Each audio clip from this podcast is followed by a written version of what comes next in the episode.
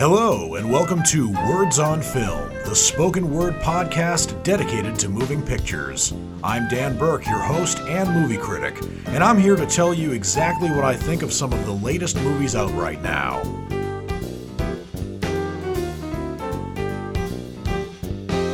For this show, I have two brand new movies to review for you, and one that isn't quite brand new. Actually, it came out in 2021 Mm-hmm. elsewhere in the world, but it actually came out this month in the United States. And it's been out in theaters for a little while, but it was only now that I was able to review it. So I'll review that later on. But let me review the newest movie that's out in theaters right now that I've actually seen. I think I explained last week that yes, the Downton Abbey movie is out in theaters right now, but I didn't see it because, first of all, I wasn't very big on watching the show. And secondly, I have a rule with sequels where I have to see the original before I see the sequel. And because I did not see the original Downton Abbey movie, I didn't even bother seeing the sequel this past weekend. But I did see the first movie I'm going to be reviewing for you, which is called Men. This is the latest from director and writer Alex Garland. And Alex Garland, you may not necessarily recognize his name, at least not for now, but he is a British director who has previously brought us, as a writer and a director, the movies Ex Machina, which was the debut, or rather the breakthrough performance of Alicia Vikander, and Annihilation, which had a much more auspicious and well known cast. And Ex Machina came out in 2014, Annihilation came out in 2018, and in between directing Annihilation and Men, Alex Garland directed a mini series that was called Devs, which I honestly haven't seen. So, this is Alex Garland's third film as a director, and he wrote both the story and the screenplay for this movie. And Ex Machina is a film that is weird in a lot of parts but it certainly makes a lot of sense. Annihilation was just stepping more into the bonkers uh, boundaries, but it ended up telling a really good story in and of that. And it's one of those films that I didn't quite connect with when I first saw it, but after a little while, it kind of grew on me. I really appreciated the movie's originality as well as the statement you could extrapolate from the movie. And I gotta say the same thing about the movie Men. Men is a film that is even more bonkers than Annihilation, but it's a film that's kind of grown on me. Granted, it's not for everyone. It is a drama, horror, sci fi movie, and some people who are going to see this are going to hate it. But with an open mind, I think you'll see definitely some beauty in a lot of the ugliness that is evident in this film. So the movie is about a young woman, and the name of the young woman is Harper, and she's played by Irish actress Jessie Buckley. And she goes on a solo vacation to the English countryside. I think she rents uh, by way of Airbnb this this manor that's about as old, if not older, than William Shakespeare, literally. But it still has electricity and all that, but it is a very, very old building. But anyway, she goes there following the suicide of her soon to be ex husband. In fact, this man would have been her ex husband if they had actually gotten divorced, but the husband actually kills himself when Harper proposes that they get a divorce. And that is actually one of the most poignant and hardest scenes to watch in this movie. And that's saying a lot considering this is a horror film. Uh, but yeah, when you actually see the two of them, uh, the actors Jessie Buckley and Paapa Essiedu, sit down and talk about getting divorced, it's a really hard scene to watch. And it's not just because the character of Harper's husband, played by Paapa Essiedu, uh, takes it so bad and even threatens to kill himself. Divorce is just a really hard thing to depict on screen. And Alex Garland does that really well. Not to mention the actors, but Alex Garland wrote the scene really well. I don't know if it's necessarily based on anything he's experienced, but I don't think it really matters because the, the scene is written incredibly well. But things really start to get weird when Harper moves into this English countryside manor for an indeterminate amount of time. And the manor has electricity, it has relatively reliable Wi Fi so that she can talk to her best friend Riley, who's played by Gayle Rankin, who, interestingly enough, is an American who lives in England. Not exactly an explanation right there, but sh- she's a good friend, so at least there's that. But anyway, uh, the, the movie go- gets really weird when there is uh, the the landlord of the manor, whose name is Jeffrey, and he's played by Rory Kinnear. And he seems like a well meaning chap but he also has his eccentricities as well. I think he's overly polite to a fault. But things get really, really weird when Harper goes on a walk in the countryside and she finds somebody that is following her. And not only is this guy really creepy, he's also buck naked. And yeah, you see the uh, full frontal nudity, and it is even more disturbing. And Eventually, it gets to the point where this weird naked man is following and stalking Harper for no apparent reason. That's where it gets scary, but that's not exactly where it gets really, really weird.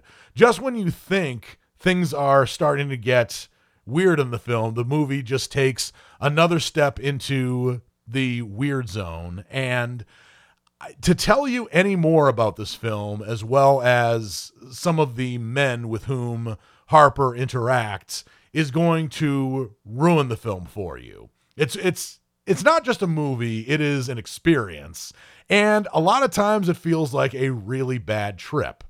But with that said, even though I didn't like Men as much as I liked Ex Machina or Annihilation, I have to give this movie a lot of credit for its originality as well as its ability to set up such a distraught atmosphere. And you really feel for Jessie Buckley, who is in the middle of what looks to be a nightmare from which she can't exactly seem to awaken. And Jessie Buckley has been in these kinds of movies before. The one movie that I remember her being in, which seemed to be a really bad dream is a movie that came out on Netflix in September of 2020 that was called I'm Thinking of Ending Things. Very much like the movie Men, I'm Thinking of Ending Things feels like one elaborate, long, bad dream. But whereas I'm Thinking of Ending Things was kind of like a bad, weird dream, Men is a long, bad nightmare. Really bad, especially when all the men with whom she interacts in this English countryside all appear to have one thing in common. And it's not just that they're all strange. Uh, they have another connection too, which I won't exactly give away. But I really, after walking out of this film, I could appreciate some of the themes you can extrapolate from this movie, like the theme of grief and isolation that are metastasized into some of these supporting characters. And I enjoyed it as a result. Of course, I walked out of the film thinking to myself, what the hell did I just see? And I even spoke to somebody I don't know who is in the theater with me. And I even said to them, what the hell did we just see? Because I needed to talk to somebody about this film. A lot of times, I'm okay with just getting in here, turning on my microphone, and telling you all about a movie I just saw. But sometimes a movie can be so damn weird, I got to talk to a human being about it, not just a microphone. I felt that way about Hereditary, which came out three years ago, and I feel that way about Men as well. Also, I mentioned uh, Rory Kinnear in this film, who plays the eccentric uh, caretaker Jeffrey. And he really shows his acting range in this film as well. Of course, Jessie Buckley is a good um, moral anchor, a moral and, of course, cognizant anchor as well. But Rory Kinnear really shows his range as an actor in the part that he plays. And he is an actor who has been in a number of uh, films. He, he's not exactly a household name, but he comes from a long lineage of actors. As a matter of fact, his father, Roy Kinnear, is best known to American audiences for having played the devoted and doubting to a fault father of Veruca Salt in 1971's Willy Wonka and the Chocolate Factory, and that's just one of his uh, screen credits. And Rory Kinnear is not particularly well known to American audiences. I'm sure he's more well known to British audiences, but he's still been in some auspicious films like The Imitation Game and two of the uh, James Bond films uh, starring Daniel Craig, Quantum of Solace and Skyfall, just to name a few. But I think this is probably his breakout role in an American film. So, Men is weird, but I really liked it, and I give it my rating of a knockout because this is a film that will not be for everyone, but I it does not feel like one of those movies that the studios I- interfered with and just added something for the the sake of the audiences who might be turned off by it. It in that way it resembles a film by Stanley Kubrick or Lars von Trier, who are directors who had create uh, full creative artistic control. And I feel like uh, I may be wrong, but I feel like Alex Garland somehow created that artistic control as well. And this movie is ugly in a lot of parts, but it's a movie that is ambitious and not afraid to make you feel uncomfortable. But it's not just for the sake of being uncomfortable, which is why I recommend Men because I think it's a, an excellent film. But I will concede again, this is a film that is not for everyone.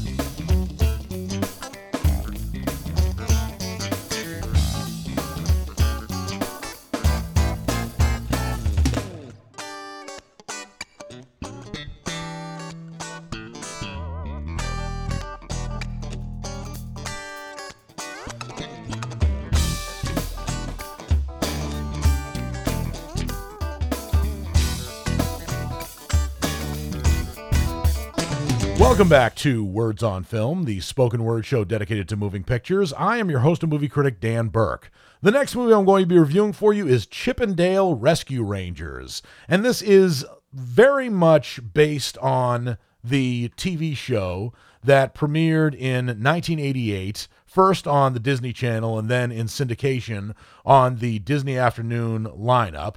And it was on from 1988 to 1990. It didn't last very long, only about three seasons, but reruns aired for several years after that. And it took the characters of Chip and Dale, who are chipmunks that were created by the Disney Company and first premiered in 1943, but had not been up to that point in a, a, short cartoon since 1956. Although they did make appearances in some Disney shorts like Mickey's Christmas Carol, for example. But Chip 'n Dale Rescue Rangers reintroduced Chip 'n Dale to a new audience. And since Chip 'n Dale Rescue Rangers has been canceled, I think it's one of those shows that millennials remember very well, particularly uh, younger millennials, but Generation Z probably doesn't. But then again, Chip 'n Dale Rescue Rangers has been released on DVD in its entirety, and it is available to stream on Disney Plus. The TV show is. So, millennials, or rather, Generation Z, might be familiar with it, but the movie Chip 'n Dale Rescue Rangers, which is available only for streaming on Disney Plus, is certainly an exercise in nostalgia. It is directed by Akiva Schaffer, who used to write for Saturday Night Live and also was part of the comedy trio Lonely Island along with Andy Samberg. And he has directed a few films, actually. He, he's directed several uh, episodes of SNL as well as uh, some episodes of Brooklyn 99 and other shows that are loosely related to uh, SNL. But amongst the movies he's directed have included. Actually, I'm trying to get through the list of TV shows here. He has directed the movie The Watch with Ben Stiller and Vince Vaughn. He directed Pop Star, Never Stop, Never Stopping which was a parody of the music industry. And it, had some moments of brilliance, but overall wasn't that great a movie. But Chip 'n Dale Rescue Rangers might be the best film he's directed to date.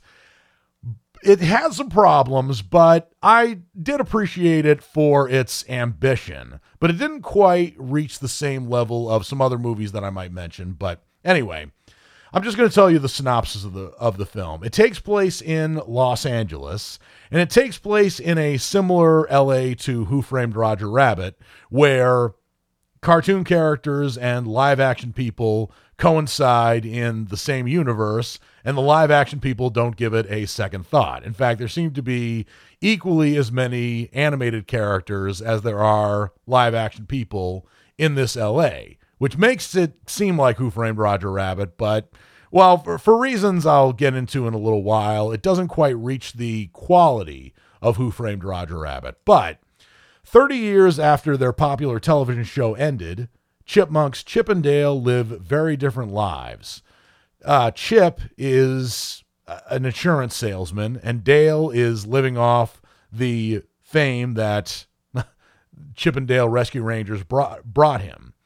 And when a cast member from the original series mysteriously disappears, the pair must reunite to save their friend.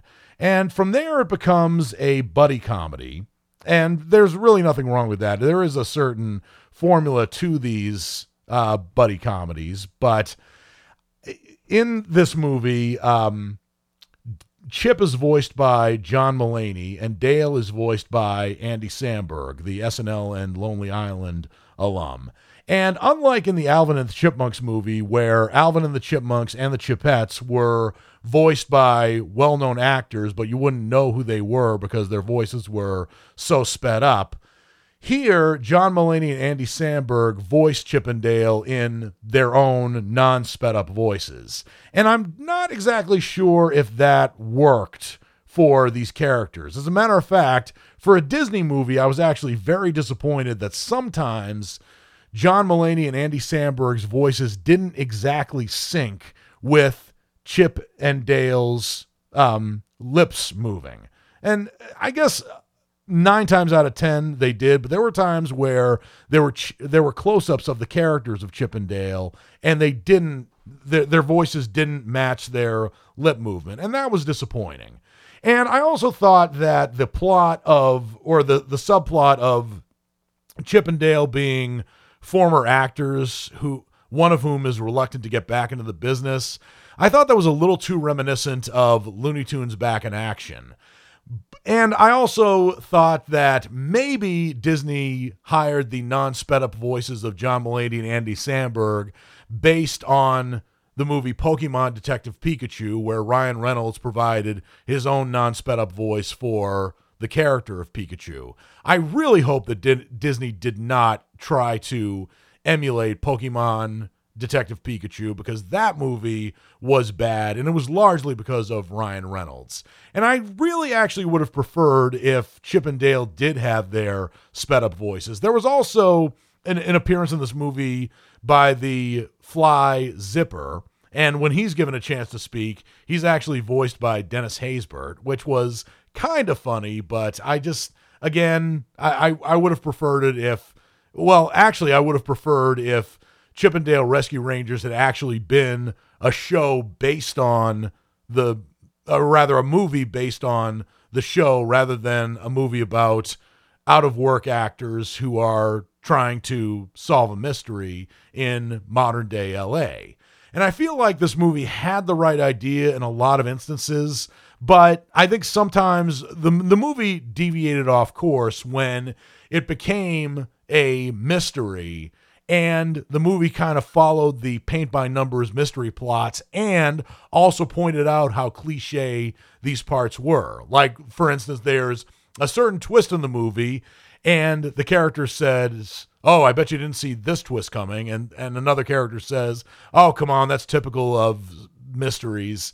And I really wish the movie hadn't been so self aware. I really hate it when a movie tries to tell me what kind of movie it's not. I mean, just tell the story. Th- that was my issue with it. But as for the animation, I actually did think that the movie synced in very well, or the animation synced in very well with the live action characters, particularly when Chip and Dale um, have a confidant in a, an LL, LAPD detective named Ellie, who's played in live action by KiKi Layne, who's been in a number of movies, including If Beale Street Could Talk, for example.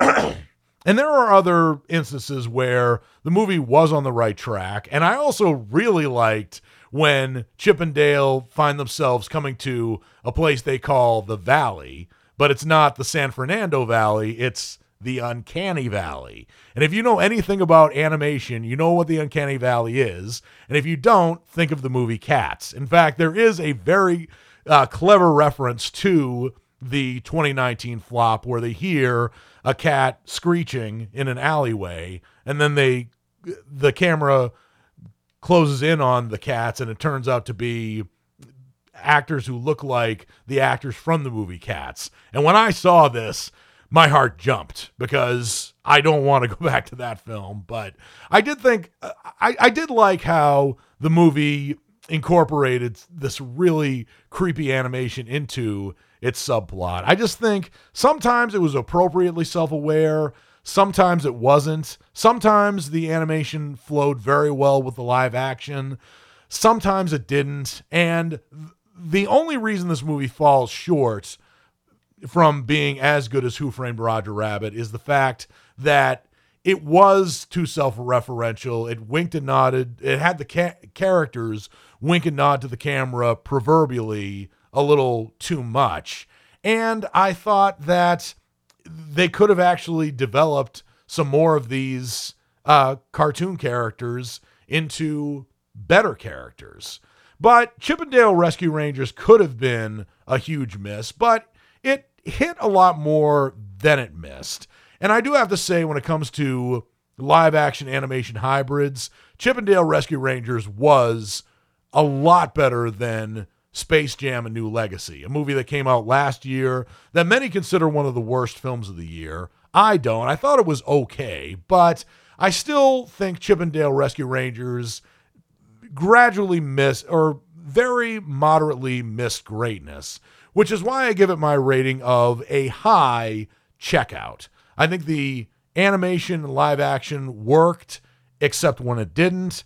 I think that the mystery worked pretty well, except when it didn't. And when I heard that a Chip 'n Dale Rescue Rangers movie was being made, I wanted it to be about Chip 'n Dale, Monterey Jack, Gadget, Zipper actually getting together and solving a crime, not about has been actors who happen to be animated. I think there's a kind of movie for that. I think it worked in Who Framed Roger Rabbit and Looney Tunes Back in Action, even though the latter film flopped. But Chip 'n Dale Rescue Rangers could have been better, but I wasn't entirely disappointed by the film. I just think a Chip 'n Dale Rescue Rangers movie based on the TV show would have been a better film in the grand scheme of things.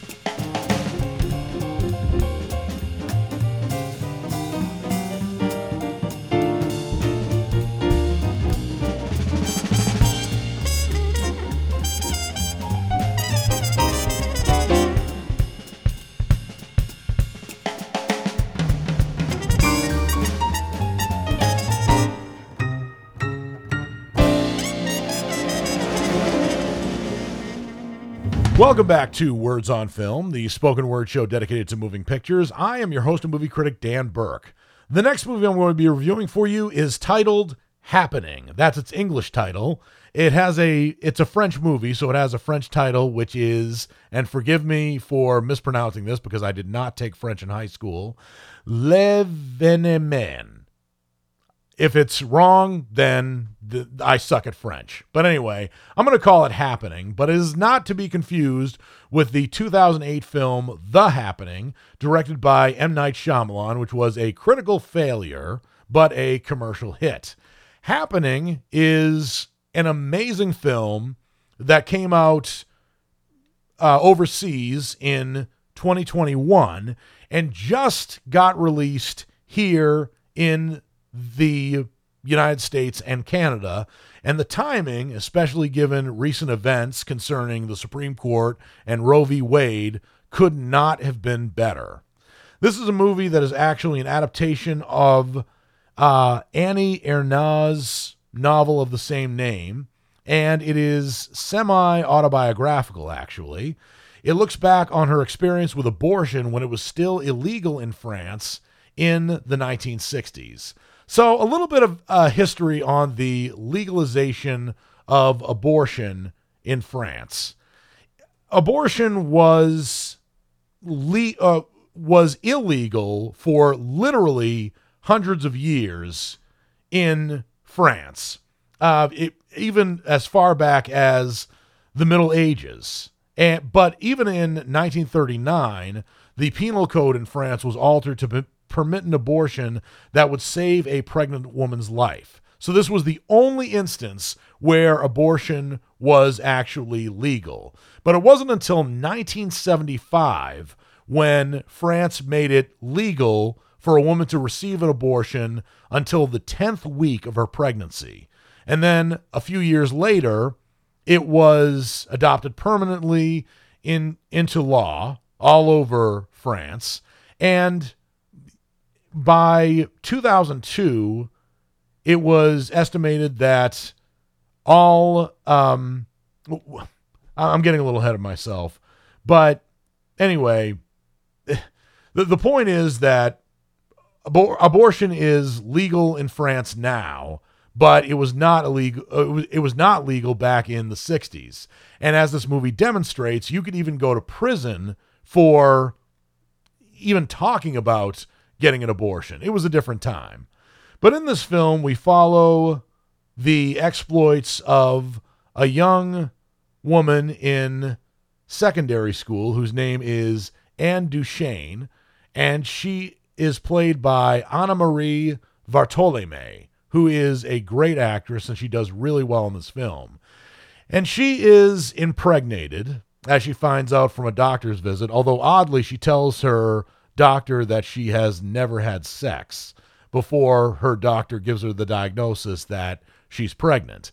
And because she is in school and she's trying to get into a university, she wants to terminate this pregnancy. And this is something that, well, would rub some people the wrong way, particularly those who are pro life. But never judge any person until you've walked a mile in their moccasins. And this movie shows some of the things that Anne Duchesne goes through that are self inflicted, as well as some of the assistance she tries in vain to get from doctors to try to terminate her pregnancy in the early stages, in her first trimester. And a lot of these things are very painful. As a matter of fact, regardless of how you feel about abortion, I would imagine that a movie like this would change people's minds who are pro life because there's been some recent news about a an unofficial Supreme Court decision that is leaked about our current Supreme Court, which is mostly conservative, and their feelings about seriously considering overturning Roe v. Wade, which a lot of people thought would not happen. And if it does happen uh, in this if it does happen, it doesn't make abortion illegal in all 50 states.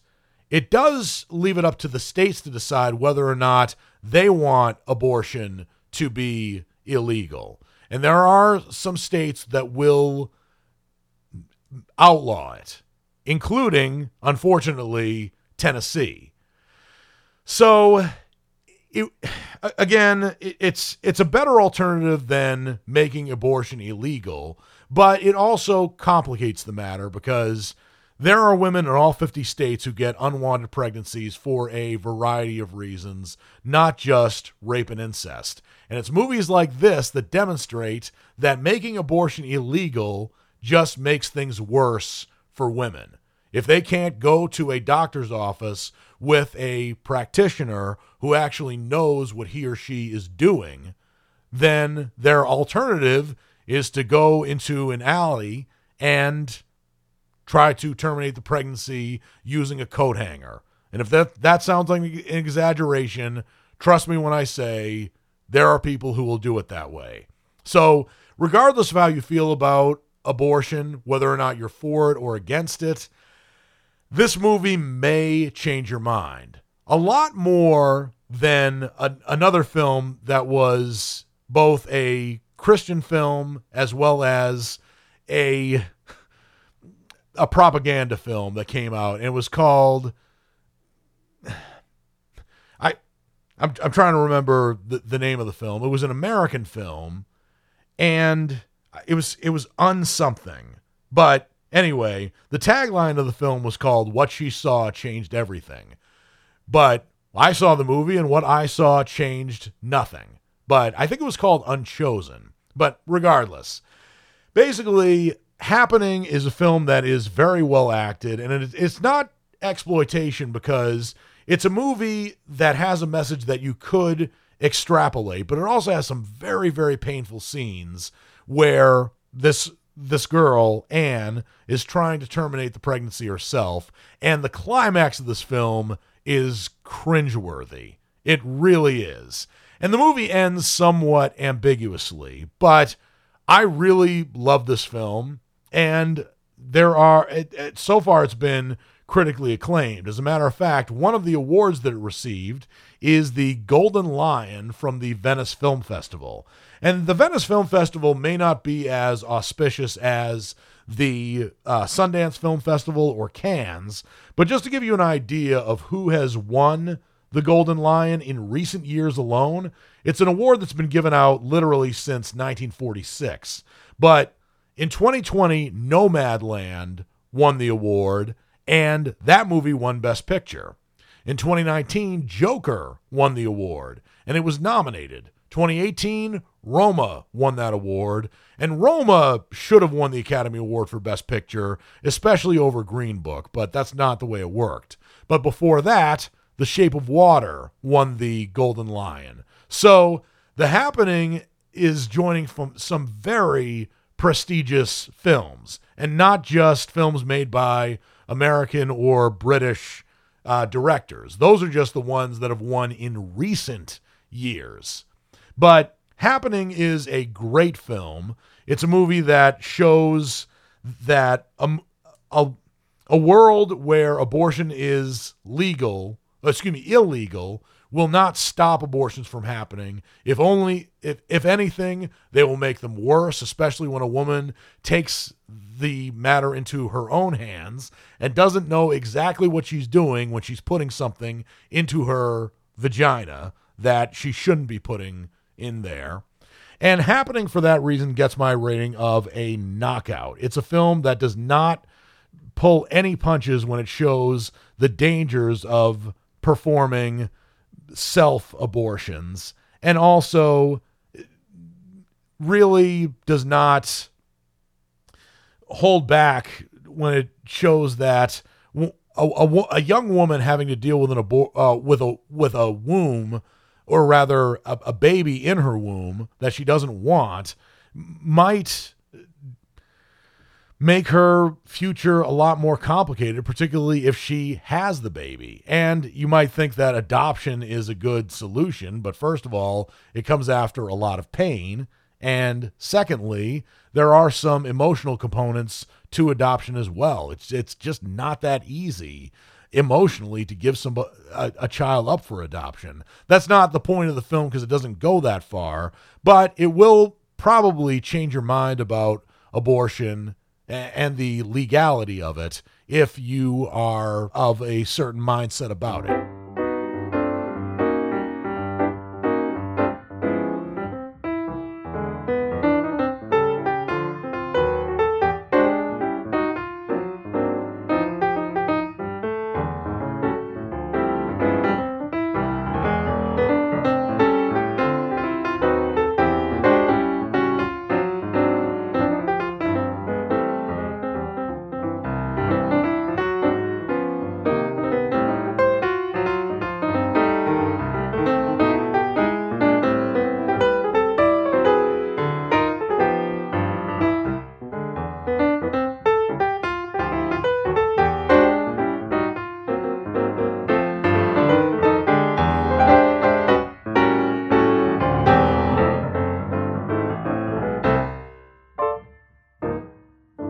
Welcome back to Words on Film, the spoken word show dedicated to moving pictures. I am your host and movie critic, Dan Burke.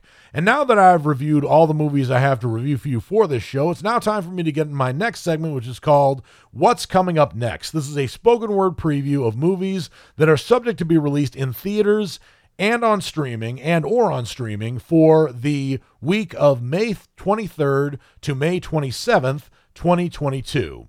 The biggest movie that's going to be coming out on May 27th, i.e., Memorial Day weekend, is Top Gun Maverick, which is a movie that was slated to come out in 2020, but it didn't because of COVID, uh, shutting down movie theaters. There are a lot of films that were supposed to come out in 2020, but ultimately did not. So Top Gun Maverick has been on the shelves for about two years, and it comes 30 six years after the original Top Gun. Tom Cruise reprises his role as Pete Maverick Mitchell.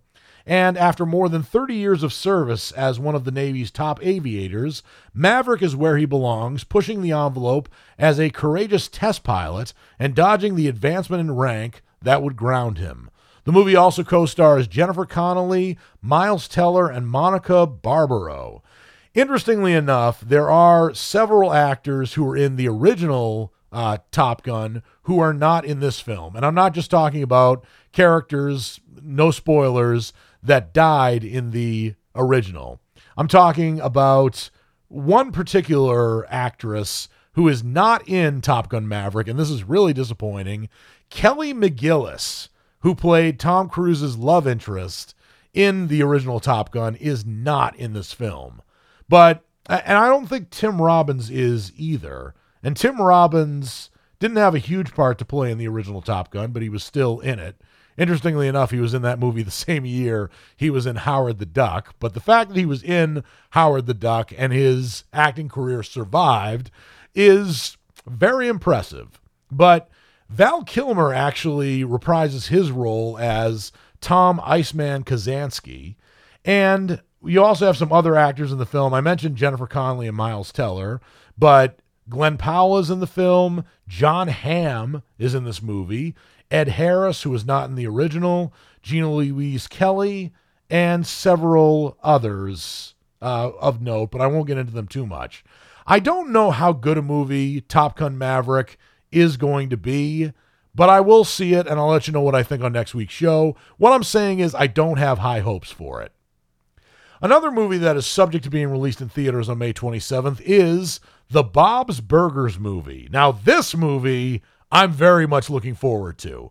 I have not seen uh, the, I, I haven't seen every single episode of Bob's Burgers, but the move, but the episodes that I have seen uh, were funny without exception. It's a very quirky and deadpan show, but I love it. And anytime it's on my TV, I definitely stop what I'm doing and I watch it unless I have something really, really important to do. But in the Bob's Burgers movie, the Belcher family tries to save the resta- their restaurant, Bob's Burgers, from closing as a sinkhole forms in front of it, while the kids try to solve a mystery that could save their family's restaurant. So many of the actors who were who are voices of the characters in Bob's Burgers reprise their role in this film, including H. Jon Benjamin, who plays the um, who plays the patriarch of the family, Bob Belcher. You also have Kristen Schaal playing Louise, Dan Mintz playing Tina, and that actually oh you have John Roberts playing Linda Belcher, who's the matriarch, and there was one more Belcher. Oh yes, Eugene Mirman, who plays the only son Gene. And there are also some other actors who have been in the show before, like Gary Cole, Zach Galifianakis, Aziz Ansari. And this movie I'm very much looking forward to because Bob's Burgers is hilarious. With what little TV I watch, I do manage to watch Bob's Burgers every now and then. And it, unlike Family Guy and The Simpsons, Bob's Burgers is still pretty funny after being on the air for over a decade. But who knows? The Bob's Burgers movie is a movie that I will see, and I will I will let you know what I think on next week's show.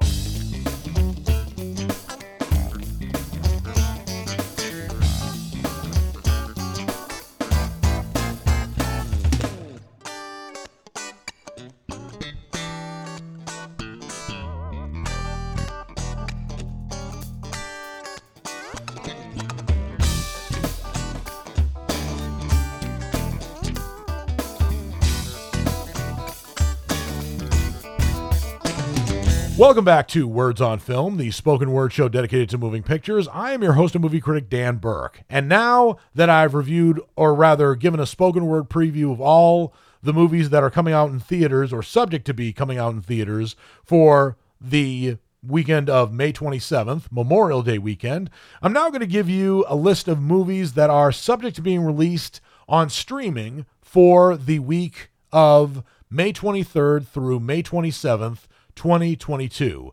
And it must be because of Memorial Day, but there are very few original films that are going to be released in um, on Netflix for that week. The first film is a movie that's called Godspeed, and Godspeed is a foreign film. And what country it comes from, I'll tell you in just a second. I, I it, it comes from Iran. And it's a movie about an ex army captain who travels to Dalian to stop his friend's beloved from marrying another man, but grief and trauma from a combat tragedy mar his journey. This is a film that is based on a book written by Hakan Evrensel, and it might be a movie that I see, but I don't exactly know if I will. And I'm not just saying that because I shun all foreign films. Obviously, I don't, but the foreign films that have been on Netflix have been hit or miss for me. But if I do see this movie, I'll let you know what I think on next week's show.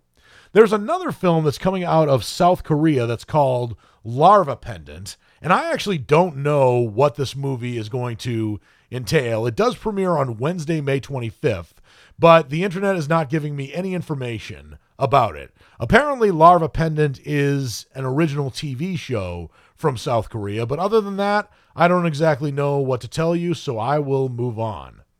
Another movie that is going to be released on Netflix in uh, on uh, Thursday, May 27th, is a movie that's called My Little Pony: Make Your Mark. And this, unlike the My Little Pony movie that came out in 2017 is oh actually oh my gosh this this website is giving me mixed information. Apparently my little pony make your mark is a tv series but i'm being told by a certain website that it there's apparently going to be a movie that's going to serve as the pilot for the show. And for that reason i don't exactly know if i'm going to see this film but my Little Pony Make Your Mark is a CGI animated film, unlike the, the film that came out in 2017, which was, it had some CGI elements in it, but it was mainly 2D animation. If it's a pilot for a TV show, maybe I'll see it. I don't exactly know, but I'll just move on from Netflix because it doesn't look like there are many uh, original shows that, excuse me, original movies that are going to be premiering on the platform this week. And that's okay. Who knows? Maybe I'll just use next week to catch up on several other uh, shows that I, or rather, movies that I missed on uh, Netflix. But anyway, moving on. On Friday, May 27th, there are actually going to be a couple of films that will be premiering on Disney Plus and one of them is a Disney Plus original that is a documentary. And the name of the documentary is We Feed People. Now, this seems particularly interesting, and I actually did see a news report about this on CBS Sunday morning. We Feed People is actually directed by Ron Howard and stars Jose Andres. And Jose Andres is a world renowned chef, but during the pandemic, he has uh, actually formed a nonprofit that rebuilds nations in the wake of disaster and provides healthy food to those affected. That is such a great premise, not only for a movie, but for a human being, that it makes me actually cry just thinking about it. My, my tears are, my eyes are watering uh, from tears of joy from this great man. My God. This is a documentary that I will see. I will definitely see it, and I will let you know what I think on next week's show. Now, it is premiering on Disney Plus. I don't think it is um, showing in theaters. It's a collaboration between Disney and National Geographic because I think that Disney owns the distribution rights to National Geographic documentaries. And National Geographic makes stellar documentaries. The problem is the reason I don't review many of them on the show, I've reviewed some, but I don't review each and every one, is because I only have so much time in a day. But rest assured, I will see We Feed People. And damn it, I will let you know what I think on next week's show. The other movies that are uh, appearing on Disney Plus on Friday, May 27th that are not originals include Bad Boys. And Bad Boys is an R rated action film starring Will Smith and Martin Lawrence. And I'm actually kind of surprised that Disney Plus is showing uh, movies that are R rated on its platform because Disney itself used to be against uh, releasing R-rated movies, and we're and still to this day releases PG-13 movies sparingly. It's only when they bought other movie companies like Touchstone, Hollywood Pictures, and Miramax that they started to release R-rated films through them. And they still have a policy where they will not release NC-17 movies, not even through Miramax or those other movie companies that or movie studios where they can release them but not have the Disney name on them. So I am very surprised for that reason that Bad Boys is appearing on Disney Plus, but Disney Plus already has a new rule where you have to type in a four-digit PIN to access Disney. I guess that's so parents can monitor what their children are watching, which is good, but at the same time, I feel like Disney should operate another streaming platform, maybe one that's called Hollywood Plus or Touchstone Plus, where they can distribute those other films that are more for adults. But I don't know, maybe that's just me. But anyway, Bad Boys is appearing on Disney Plus on Friday, May 27th. There's another movie called D. Wade Life Unexpected, Hubble's Cosmic Journey, and Mission Pluto.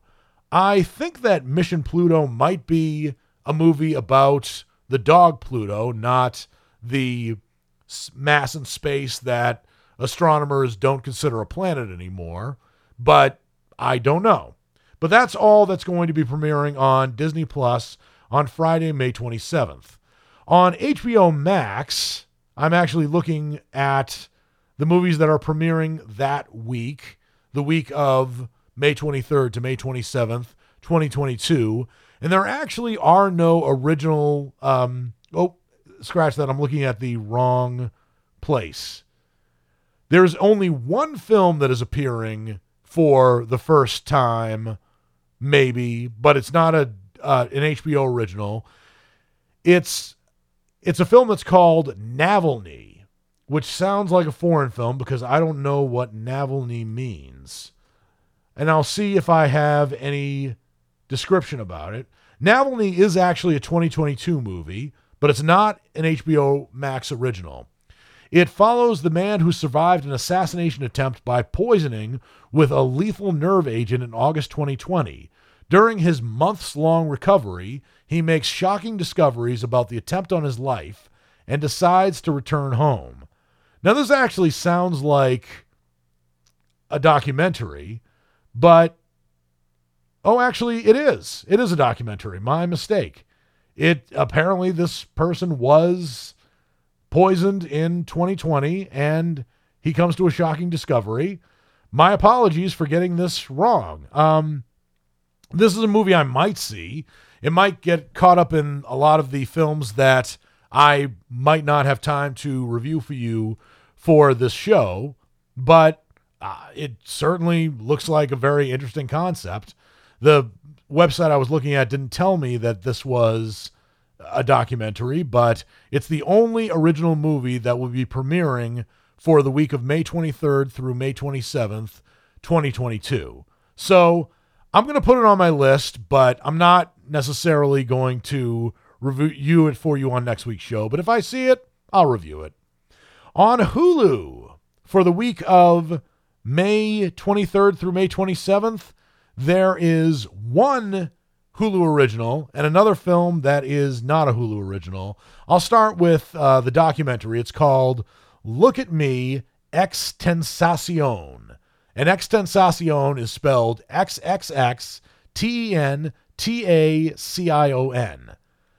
I am very intrigued about the title of this uh, documentary. I would imagine, or rather, this movie, I would imagine it's a documentary, and lo and behold, it is.